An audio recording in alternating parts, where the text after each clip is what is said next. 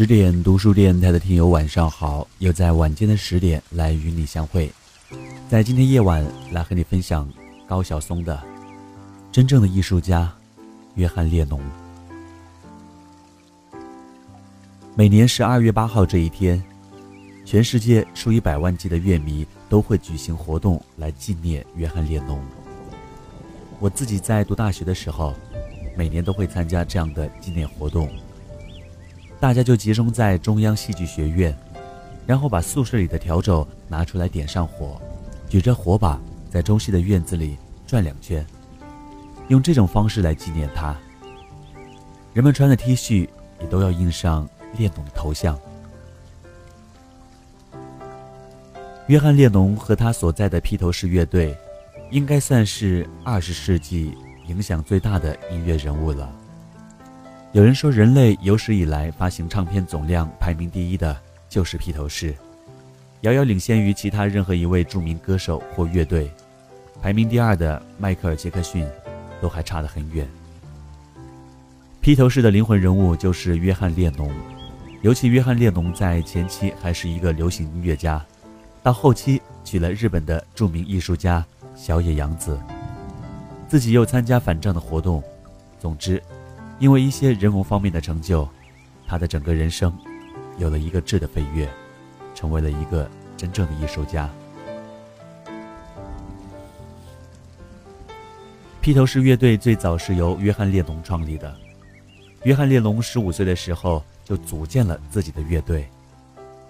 十六岁时，他认识了保罗麦卡特尼。约翰列侬跟保罗麦卡特尼的合作可以说是二十世纪最伟大的合作。没有他俩的合作，就没有披头士的一切。披头士的歌曲创作主要就是他俩完成的，其中主要的旋律都是保罗写的，歌词则是由保罗和列侬一起创作。那么大家听到的那些最流行的、流传最广的披头士的歌，几乎全是保罗写的曲子，词也有很多是他写的，比如说《昨日》，几乎奠定了披头士在流行音乐史上的地位。这首歌的词曲都是保罗与列侬写的，还有像比较著名的《嘿，祖德》以及《顺其自然》，都是保罗和列侬的合作之作。应该这么说，保罗写的歌词旋律比较流行，很好听，而约翰列侬写的歌词旋律比较怪，所以列侬的歌通常都是放在专辑里面后几首的位置。但是约翰列侬的歌词写得更好一点儿。后来，保罗的朋友乔治·哈里森也是披头士另一个灵魂人物，加入乐队以后，披头士就基本成型了。他们几个人在二十岁出头就已经很出名。那个时候，他们到纽约去演出，去接机的歌迷都有数十万人，飞机的轰鸣声都镇不住歌迷的欢呼。这也是英国的乐队第一次在美国完成了不列颠逆袭。从披头士开始，很多著名的英国乐队都开始风靡美国。当然，披头士那时的风头是没有任何人能盖过的。他们当年在美国发行的专辑创下了无人能及的记录。一九六四年，披头士有三十首歌曲列入了该年佳曲一百首行列。他们的三张专辑垄断专辑排行榜之首达三十周之久。他们的专辑在销售榜上连续三十周都是冠军。后来歌迷为他们疯狂到了什么地步？连他们住的酒店的地毯都被疯狂的女歌迷拿走，要把他们的脚印拿回去收藏。很多歌迷花很多的钱买票去看他们的演唱会，看了没多久就激动的晕倒，就到了这种程度。披头士乐队四个成员的发型都是那种乖乖男的盖儿头。这种发型当年也是风靡世界，所以我们的翻译也很有意思，就是把它翻成了披头士。我和郑钧、小柯、宋柯还曾经组过一个乐队，我给乐队起名为“披头盖脸四”，四个被生活打得劈头盖脸的人，也是向披头士致敬。后来披头士实在太火了，什么奖都拿过了，爵士的荣誉、女王的大勋章也都有了。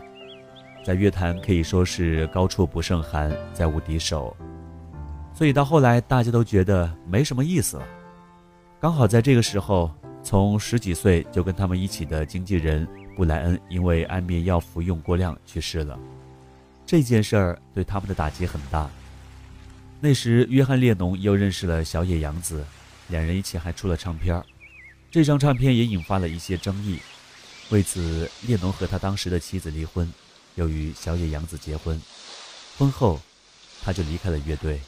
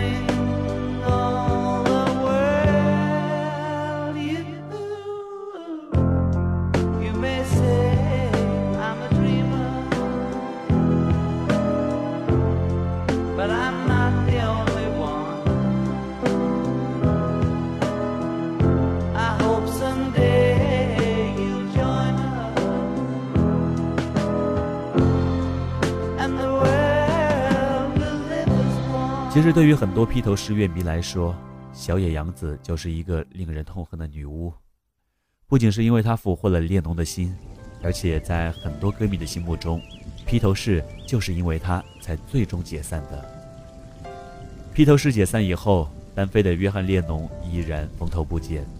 后来又发行了他最重要的唱片，也就是全世界歌迷都会唱的《想象》。在这张唱片发行以后，约翰列侬本人。有一个很大的升华，成为当时世界上一位重量级的文化人物，远超过披头士其他成员的成就。最后的事情大家都知道，一九八零年十二月八号的这一天，在纽约的中央公园，约翰列侬被一个叫查普曼的歌迷开枪打死了，全世界都为此震惊。直到现在，每年十二月八号，美国歌迷还会去中央公园悼念他。中央公园专门有一个以他的歌名“永远的草莓地”命名的广场，就是马赛克地面的中央镶嵌的 “Image” 字样的草莓地小广场。但约翰列侬去世的时候，因为小野洋子性格比较的怪异，拒绝举办葬礼，于是约翰列侬离去时并没有葬礼。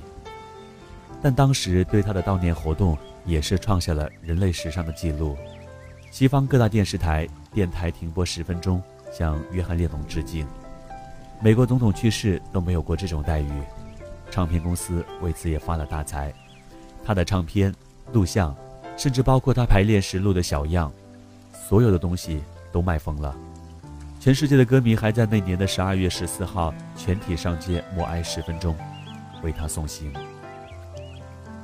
如果要评价约翰列侬的地位，应该这样讲：在整个音乐史上，到今天为止，也无人能及与他比肩。你可能会说，迈克尔·杰克逊是流行音乐之王，但他毕竟还是个流行音乐家。如果比较社会地位、历史地位的话，确实没有人能跟约翰列侬相提并论。后来到了二零零五年，也就是他去世二十五周年的时候，全世界又掀起了一股纪念他的高潮，很多人都来翻唱他的歌。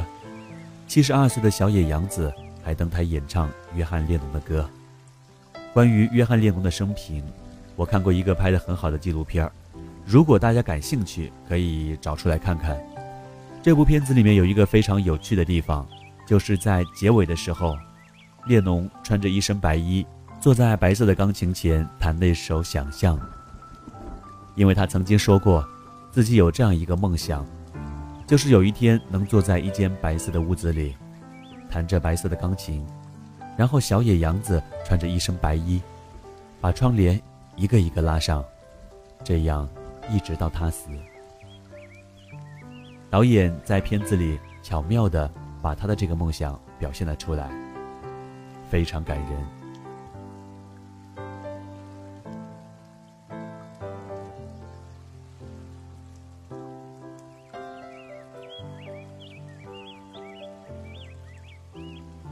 今天为你分享的文章来自高晓松，摘自《渔阳野史六》。其实，对于一个音乐人来说，对于列侬应该是非常的熟悉。记得以前听过老狼的一首歌曲，歌名叫《麦克》，里面的歌词是这样唱的：“你总爱穿上那件印着列侬的衬衫。”所以对于我个人来说，对于列侬的印象就来源于这首歌曲。直到后来接触电台行业，会了解更多的音乐，才去听了他的一些其他的作品。不知道这个时候正在听节目的你，有多少人熟悉披头士乐队？有多少人熟悉他们的音乐作品呢？你可以通过评论或者是留言的方式来告诉我。我是 DJ 戴杰，在广州向你问好。想听更多音频节目，想看更多美文，敬请关注十点读书公众号，或者来关注我的个人微信公众号。我们下期节目再会。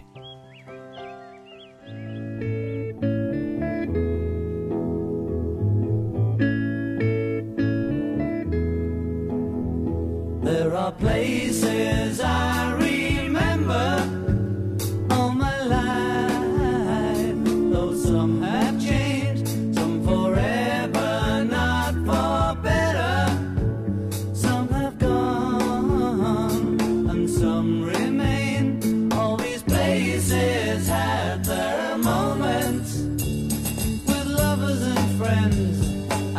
can recall. Some are dead and some are living. In my life, I've loved them all.